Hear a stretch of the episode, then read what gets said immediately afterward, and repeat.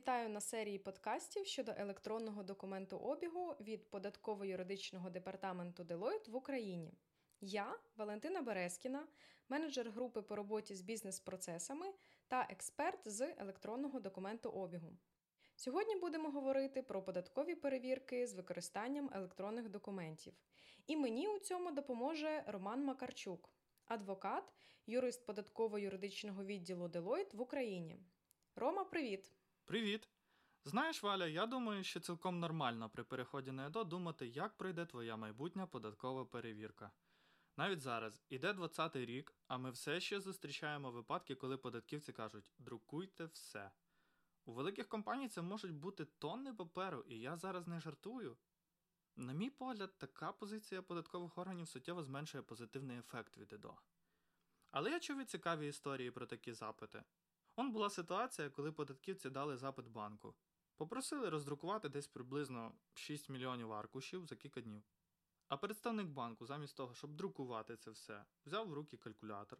І в нього вийшло, що для цього треба задіяти 5 секретарів, 10 вантажників, 5 машин, 100 принтерів і так далі. Потім він порахував, скільки часу треба інспекторам, щоб це все вивчити. І в результаті вийшло, що поки йде перевірка, вони це не встигнуть навіть прочитати. Замість того, щоб друкувати документи, банк пішов у оскарження. Суд став на його сторону, сказав, що податківці діяли незаконно. Прикладна історія того, що діджиталізація вже прийшла і активно набирає обертів. Все ж на даний момент у законодавстві не так багато нормативки, яка б регулювала процес передачі електронних документів. І тому платники з обережністю користуються такою можливістю. Наразі є пункт в податковому кодексі, наказ Міністерства фінансів та відповідь в єдиній базі податкових знань. Так, нормативки дійсно небагато. І на практиці перевірки електронних документів від випадку до випадку відрізняються. Можна, до речі, в такому ключі про них і поговорити. Трохи про саме законодавство, а трохи про його реалізацію. Тут є чимало неврегульованих речей. Щоб якось покращити ситуацію з ЕДО-перевірками, Deloitte разом із Американською торговельною палатою і провідними представниками бізнесу запустили проєкт Інспектор в смартфоні.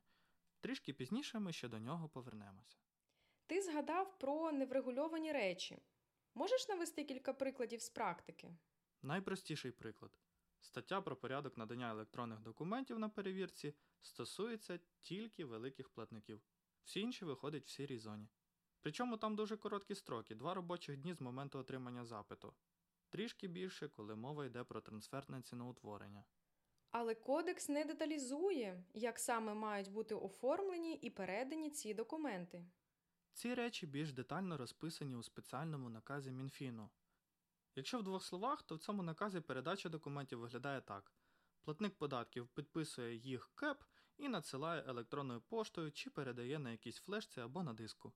До носія додаєш опис документів, податково підтверджує їх отримання окремим листом і потім опрацьовує. І тут якраз і виникає питання з життя. Багато клієнтів не хоче таким способом передавати документи, не хоче і все. Для них це питання потенційного витоку інформації. Де буде ця флешка? Де буде інформація на ній? Хто бачитиме цю інформацію? Хто копіюватиме її? Це все нереально проконтролювати платнику. Абсолютно правильно, тому що на практиці саме так і відбувається. Була така цікава історія, коли на перевірці інспектор попросила передати інформацію на електронну пошту своєї доньки. Каже: Ви скиньте, а я приїду додому і подивлюся. В даному випадку, звичайно, конфіденційність під питанням. З моєї практики, звичайно, платники все ще не готові передавати документи електронно. Більшість роблять копії, завіряють та несуть з описом до канцелярії податкової інспекції. Хоча остання перевірка щодо сум бюджетного відшкодування відбулася шляхом листування з інспектором по електронній пошті. Але припускаю, що таке виключення було зроблено у зв'язку з деякими пом'якшеннями щодо проведення невиїзних документальних перевірок під час карантину. Одним словом, захист інформації цікавить клієнтів не в останню чергу. В принципі, закон тут дає простір для маневру, тому буває, що ці питання переходять у комунікацію з інспекторами. Але ж податкова може наполягати на суворому дотриманні порядку? Може.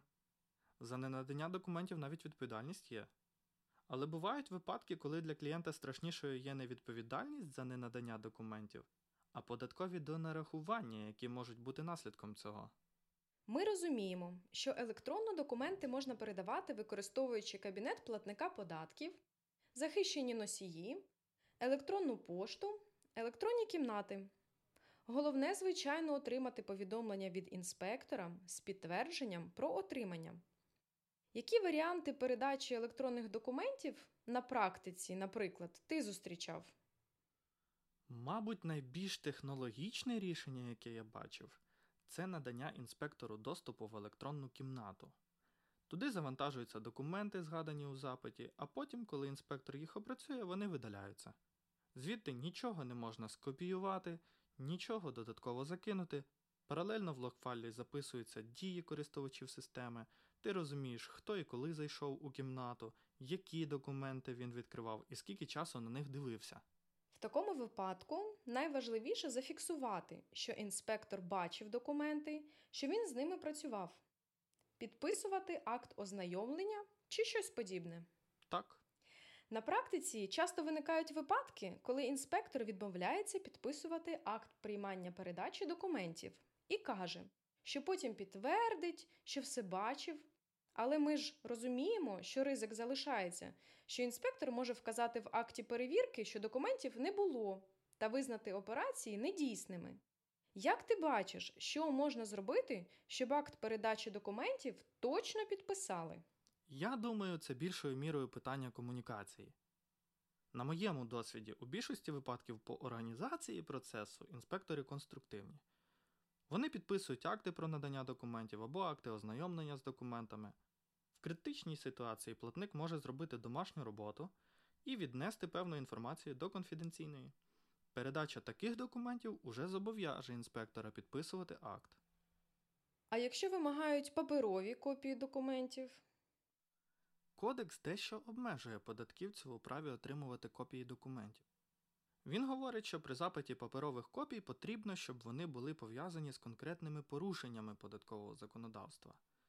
Якщо системно почитати норми ПК, то там між рядками прослідковується логіка у тому, що податківці спершу дивляться документи на перевірці, а потім можуть запитати їх копії. На практиці інспектори нерідко нехтують обґрунтуванням запитів на отримання копій. Я пропоную перед тим, як робити копії, попередньо уточнювати, з якими конкретними порушеннями податкового законодавства інспектори їх пов'язують. Буває, що вже на цьому етапі все закінчується. І повертаючись до інспектора в смартфоні, це проект про створення інституційної спроможності податкових органів до перевірок бізнесу з ЕДО. В межах проекту ми плануємо детально проаналізувати існуючий стан речей, потім у тісній кооперації з державними органами, бізнесом і ЕДО-провайдерами розробити рекомендації щодо таких перевірок і відпрацювати їх на тренувальних перевірках, семінарах і так далі. Детальніше про це можна прочитати у меморандумі проекту. Його ви легко знайдете за пошуковим запитом інспектор в смартфоні. Дякую, зрозуміло.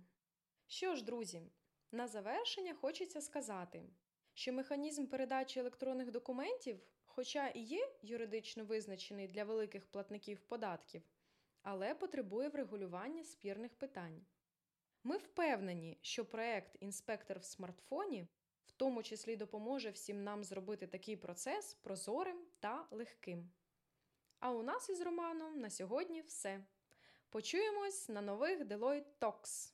Бувайте!